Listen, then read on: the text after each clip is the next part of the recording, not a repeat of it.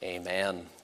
I want to take as my text this morning the words of 1 Chronicles chapter 28 and the verse 9.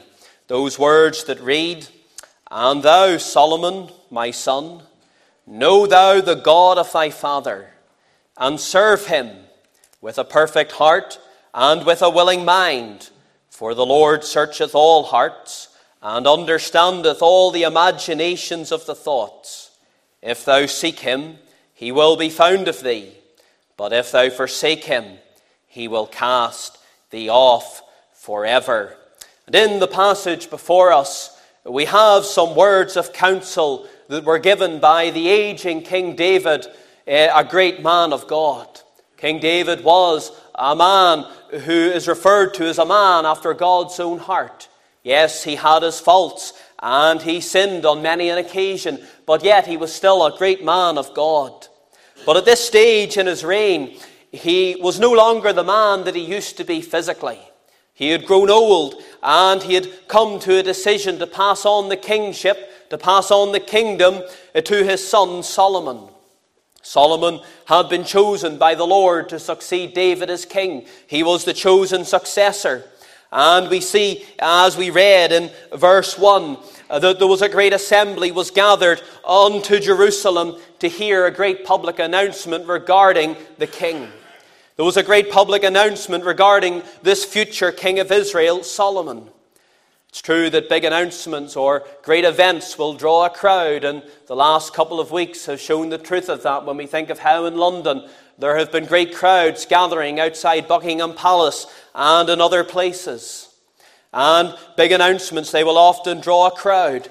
And this was no difference. In the verses that we have read, uh, they contain the substance of the address that King David gave. In that address, David, he spoke of his desire to build the temple. We've seen that in verse 2, where it says, As for me, I had in mine heart to build a house of rest for the ark of the covenant of the Lord. David wanted to build a temple, but yet he was forbidden to do so because he was a man of war. He was a man who had blood on his hands. Then David continued on and he announced that Solomon was to succeed him as king and that he was the Lord's choice and that he was the one who had been chosen by the Lord to build the temple. That was followed by an exhortation in verse 8 to keep and seek for all the commands of the Lord your God. They were exhorted to obey the commands of God. There's many today, and they would not like such a command. Uh, but we ought to endeavor to obey what the Lord has commanded in His precious word. Let me ask can it be said of you this morning that you seek to obey the word of God? After addressing the people, however, he then turned to his son Solomon. He turned to the one who was to succeed him as king, the Lord's choice to take his place as king. And he gave, as it were, a personal address to him. He spoke words of wisdom, words of counsel, words of advice to his successor. He spoke as a father to a son, and as a king to an heir. And he gave him much important instruction.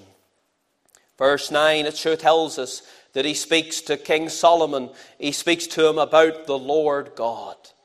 You know, there's much that we can learn from these words in our text in verse 9. And it is these words that I want to consider with you this morning for a few moments. And I want to consider the counsel that King David gave to King Solomon about the Lord. And the first thing that we note in our text is that David told Solomon that he was to know him. He was to know him. Our text it says, And thou, Solomon, my son, know thou the God of thy father. David was a man who knew the Lord. He had a close relationship with him, and he understood the importance of knowing God. Thus he counseled and he instructed his son to do likewise. He counseled and instructed him to know God. It is vitally important that we too know God uh, but maybe you ask this morning, well, what is meant by knowing God? And there's some who may say or think that knowing God just means simply knowing about God. Uh, they think it's something that we could refer to as intellectual or, or head knowledge. For example, many of us will know that there are 66 books in the Bible, or we may know the various facts about different subjects in life, whether it be history or whether it be geography. We have that head knowledge, and maybe in the workplace, you know, where various items are kept. I remember back in my old employment before coming to college, I, I worked in a warehouse, and in that warehouse, we didn't have any of the computerized systems that you would find in some of the more modern warehouses. And everything in that warehouse, you had to memorize where it was. And it was, it was very difficult. But as time went on, you learned where the different things were. And that's really, that's what head knowledge is. It's, it's knowing the facts, it's knowing things. But that's not what's being spoken of here, because Solomon already had that head knowledge. He'd been brought up uh, by King David and instructed in the ways of the Lord by his father. We have to say that truly knowing God, it does not just mean a mere intellectual understanding or, or apprehension, but rather what is meant by knowing God is a saving knowledge. What is meant is a personal acquaintance with Him. We could use the word relationship or the word communion, and it goes much deeper than merely understanding or simply knowing the truths about uh, the Lord. This is what David is saying to Solomon. He's saying, You need to know God personally. You need to know the Lord personally. It's not enough to know about Him or to know who he is, or to know some of the facts regarding him. He's telling him you need to have that relationship with the Lord. You need to know him. David was a man who could speak highly and recommend knowing the Lord. He had known the help of the Lord in good days and difficult days, both before and after his reign. During his reign, he faced various rebellions. We think of the one uh, with Absalom and how that Absalom sought to overthrow the kingdom. But the Lord had helped David. We think back to before David became king. And we think of how the Lord helped him when he went and he fought the giant Goliath.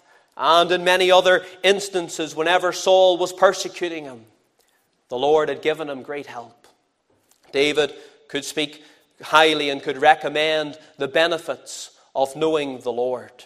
And he was telling Solomon that you need to have a relationship with the Lord. You need to know the Lord as I have known him. You need to walk with him. You need to commune with him. You need to seek his face for counsel and for help. It's notable in Scripture that in many of the occasions when you read through 1st and 2nd Samuel, you see where David just went and did his own thing in it. He didn't seek the Lord. He often ended up in a mess. He often ended up in a difficult situation. But yet, when he sought the Lord, the Lord always led him. The Lord always guided him and undertook for him. But when we speak of truly knowing the Lord, we can say that it is referring to salvation. We think of the words of John 17 and the verse 3. Those words, the Lord Jesus Christ, he says, And this is life eternal, that they might know thee, the only true God, and Jesus Christ, whom thou hast sent. You know, it's only with a true knowledge of God that men can be saved for all eternity. It is only with a true knowledge of God that you can be saved for all eternity. It is a saving knowledge of God compared to just a mere intellectual head knowledge. We could use the term for this saving knowledge of God, we could use the term heart knowledge.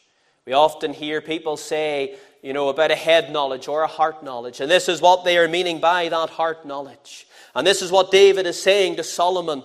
And this was how David knew God. David knew God as the one who is holy. He knew him as the one who was holy. Scriptures say, Be ye holy, for I am holy. He knew the Lord as the one who is sovereign. He knew him as the God who is the deliverer.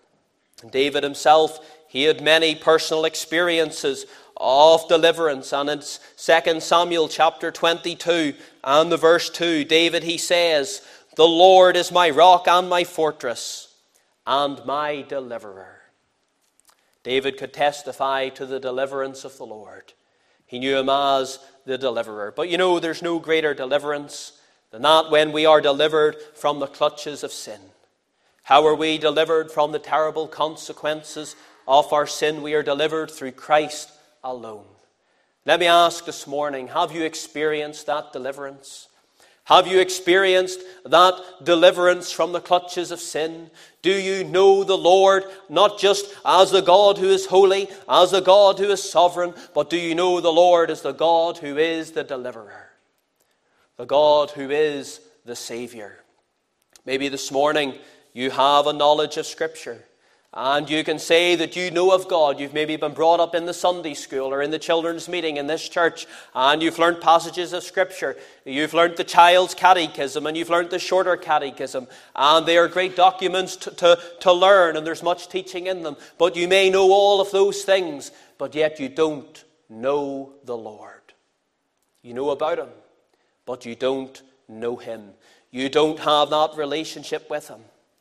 You don't have that knowledge of Him in regards to salvation. You merely just have a head knowledge. David counseled his son to know God, to have that saving knowledge of Him. And likewise, you also need to know the Lord. How can you have that saving knowledge? How can you say that I know the Lord? Well, very simply, you must recognize that you are a sinner before the Lord. You must realize that you have broken his law, you have transgressed his commandments, and call upon him to save you. Turn to him in faith and in repentance, and then you can begin to know more of the Lord. You can begin to know him and communicate with him. How do you communicate with the Lord? Well, we communicate with Him through the means of prayer, and He communicates with us through His Word and through the preaching of it. My friend, I ask you this morning do you know the Lord? Do you truly know the Lord? Answer it honestly in your heart. Can you say this morning, I know the Lord? Or you do you just simply know of him? We see that David counseled Solomon to know the Lord. But we see, secondly, uh, that he was counseled to serve the Lord. He was to serve him. Because in our text it says, And thou, Solomon, my son, know thou the God of thy father, and serve him with a perfect heart and with a willing mind. David instructed Solomon to serve the Lord. He instructed him to serve him. And service follows on from knowing God or from experiencing God's salvation. We cannot serve the Lord truly if we do not know Him uh, ourselves. When a man or a woman or a boy or a girl, they are saved from their sin. Uh, they are not saved just to do nothing or just to continue living their life as they have done before conversion. No, they are to continue on and serve the Lord. They are to live a holy life in obedience to God. We could summarize serving the Lord as being obedience to God and to His Word. Let me ask this morning do you serve or obey the Word of God? Do you seek to live your life by this book? Oh, there's many, and they'll say, You can be a Christian, but you can live in whatever way you want. It doesn't matter how you live, but the Word of God tells us very clearly that we are to live holy lives. Scripture gives much instruction about how we are to live. We are to live separated from the world. Yes, we are in the world in the sense that we have to work, we have to we, we, we will have those uh, encounters with other people, but we are not to engage in the sin and the iniquity of the day. We are to be separated from such things. We are to live a holy life. Is your life characterized by holiness? Do your actions show that you are a child of God? Or do you merely act the part whenever it suits you? In our text, we see that there is a comment that is made in regards to how the Lord is to be served, uh, because we see firstly that the Lord is to be served wholeheartedly. Our text it says, and serve him with a perfect heart. And we see that word perfect. And when it's used here, it's not speaking of perfection in the sense of without sin. And there are those who teach that you can attain a state of sinless perfection in this life. But that is not what the Word of God proclaims. The Word of God clearly teaches that we, we cannot perfectly obey the Lord as we are sinful beings, and we will not be perfect until that day, until we enter into glory. Uh, but here, uh, this word perfect, it's speaking or ser- of serving or obeying the Lord with our complete heart. It's speaking of serving the Lord and holding nothing back. It's speaking of serving the Lord wholeheartedly, putting all on the altar for the Lord. You know, we cannot serve the Lord with one foot in the world and the other foot in the service of God. We cannot serve two masters. Matthew 6 and the verse 24, the Lord Jesus, he says, No man can serve two masters, for either he will hate the one and love the other, or else he will hold to the one and despise the other. Ye cannot serve God and mammon. We could say that when it comes to serving the Lord, it's all or nothing. You cannot serve the world, but then serve the Lord on a Sunday. Rather, you must serve the Lord with your whole life. You must serve Him wholeheartedly. David told his son that his allegiance was to be to the Lord and to the Lord only. He told his son that he couldn't serve two masters, and you know, neither can we. We cannot serve two masters. Let me ask this morning wherever you are in life, whether it be in the workplace, whether it be in the home, maybe it's in school or university, wherever your station is in life, do you serve the Lord with your all? Do you live that life that brings glory to God during the week? Do those work colleagues and your family and your friends, do they see that you are one who knows the Lord and that you seek to serve Him with your all? Think of the words of Titus and the chapter 1 and the verse 16. Very solemn words.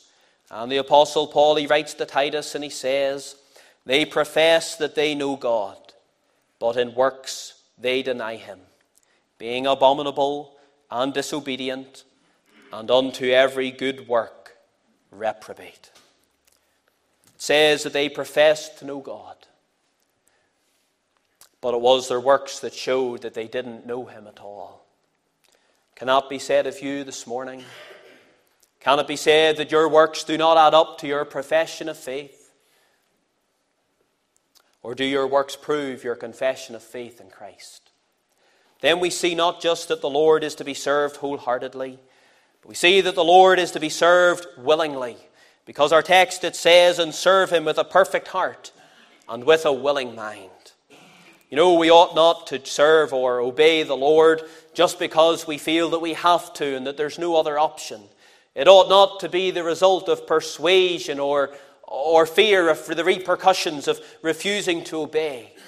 But rather, we ought to serve the Lord because we want to serve Him.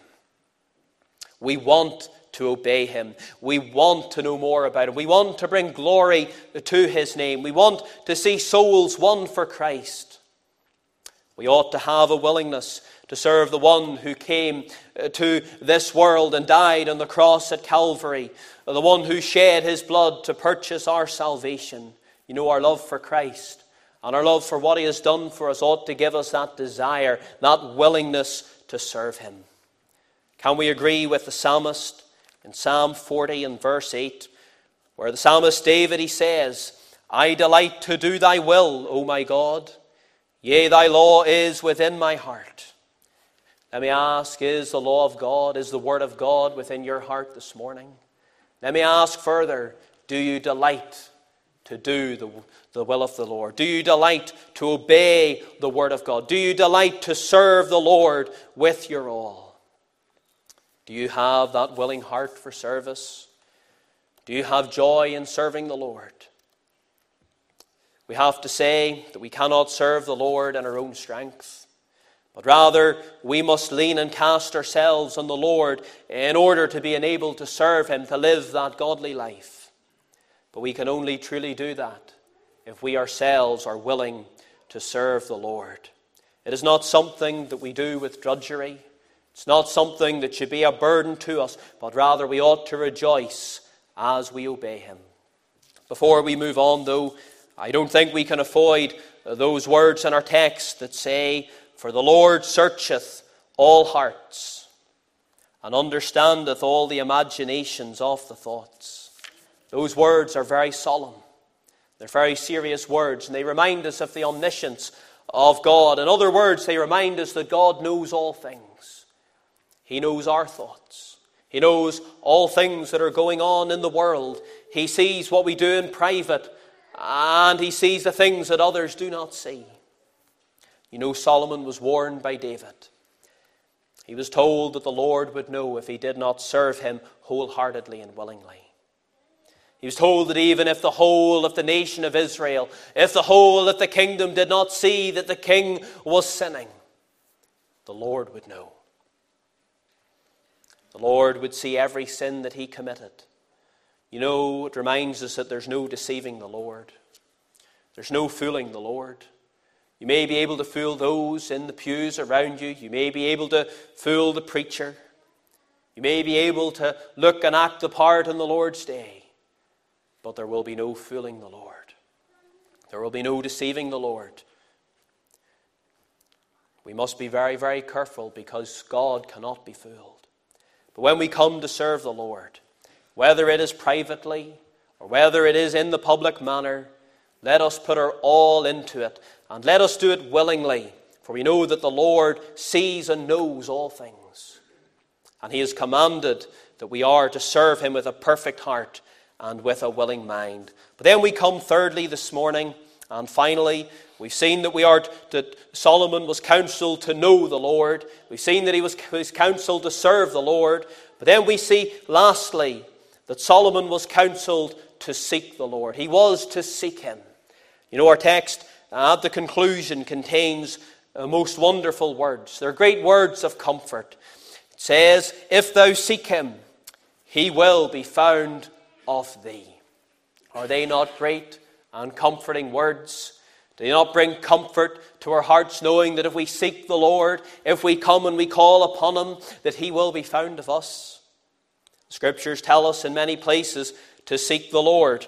And one such example is Isaiah 55 and the verse number 6, where it says, Seek ye the Lord while he may be found, call ye upon him while he is near. And there are many other scriptures that tell us to seek the Lord. It's a theme that is shown right through the Word of God. You know, there's a great promise of seeking here, which gives us great assurance, because He says that if thou seek Him, He will be found of thee. If we seek the Lord, we will find Him. You know, this promise, it is true, for God cannot lie. You know, we often wonder today when we see news reports or we see things online, we often wonder can we believe it? Can, is it true? We wonder if it's accurate. And we wonder is it, some, is it something that perhaps maybe it could be true, or maybe it's a twisted version of something, or is something completely wrong? It's hard to tell sometimes. But when it comes to the Word of God, we can believe it 100%. There is no doubting what the Word of God teaches. On this text, it teaches that if we call on the Lord, we will find Him. Again, the rest of Scripture testifies to that truth. Another example is Jeremiah 29 and the verses 12 eh, to 14. Jeremiah 29 and the verse 12 to 14.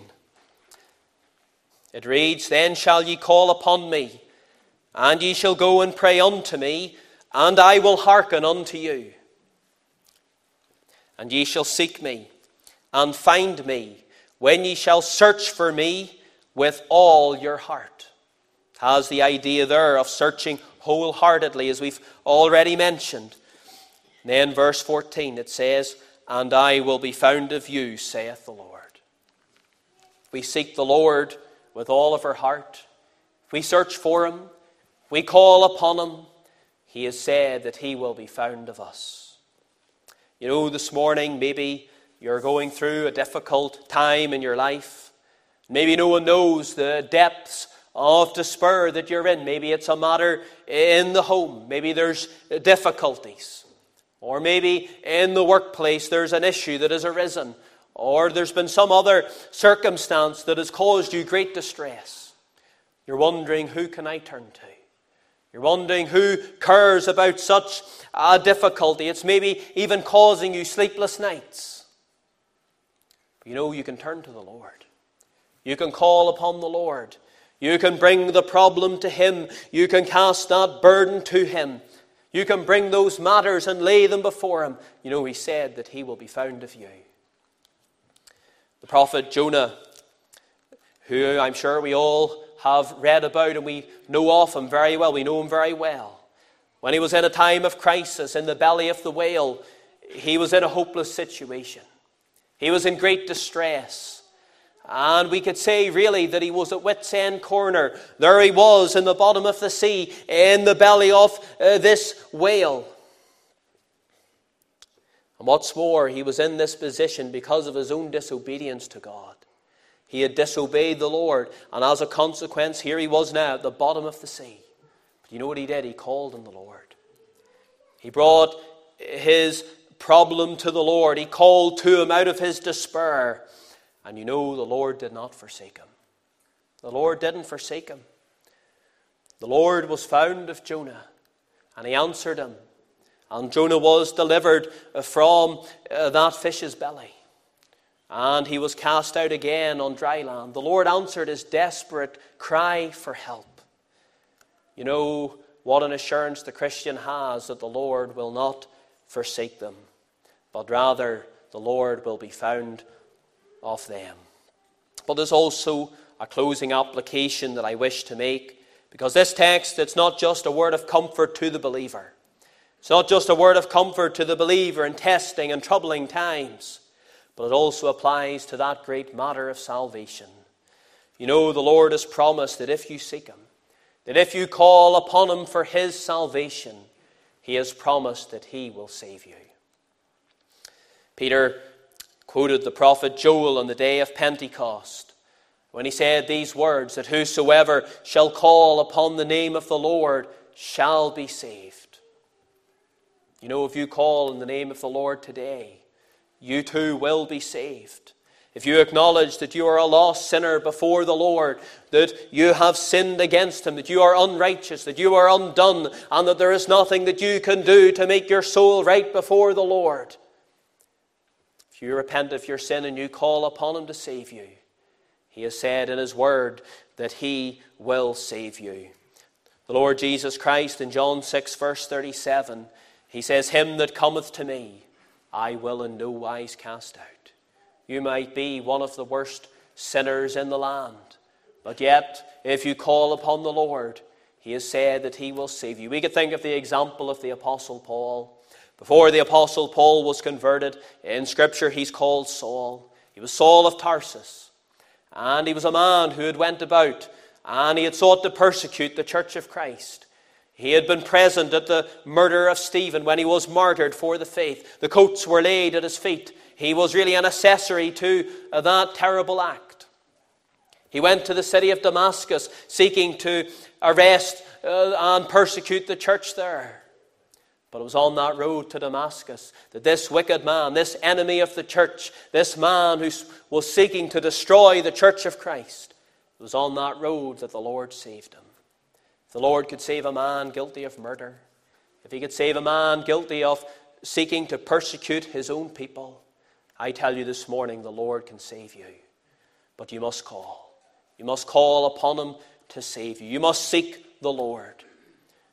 This morning, let me ask if you're outside of Christ. You've maybe sat in this church for many years. You've attended the services here regularly. You've heard the gospel proclaimed many times, but you've never sought the Lord for salvation. Let me ask will you not seek Him today? Will you not call upon the Lord while He is near? Will you not call upon Him while the Lord is calling you to salvation? Or will you go out the doors of this sanctuary and think, well, maybe some other day. Let me warn you that you may not get another opportunity. You may not get another opportunity to come to the Lord. This might be your final chance. I implore you not to leave the house of the Lord this morning without calling upon the Lord for salvation. And then, if you call upon the Lord for salvation, you will truly know Him.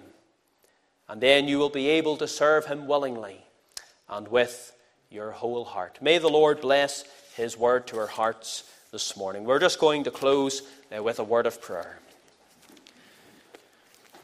Our gracious God and our loving Father in heaven, We thank thee for this message that we have contained within thy holy word. We thank thee for King David. And, O oh God, we know that he was a man who certainly was subject to like passions as we are. But yet he was a man of God, and a man who gave great wisdom and great counsel to his son Solomon. And we thank thee that that counsel, that counsel, indeed, it is applicable to us here today in the 21st century. For it is so important that we too know God, that we serve Him, and that we seek Him. Father, we pray that if there is any outside of Thee here this morning, we pray that they would not leave this house without getting right with Thee. We pray that Thy Spirit would show them their need of salvation and that they would indeed make themselves known unto us. But Lord, as we come to part our ways, we bring the service to a conclusion. We ask that Thou wouldst be with us even over the course of the afternoon, and then bring us once again to Thy house this evening to hear the preaching of the gospel of Christ. We pray in Thy precious name. Amen and amen.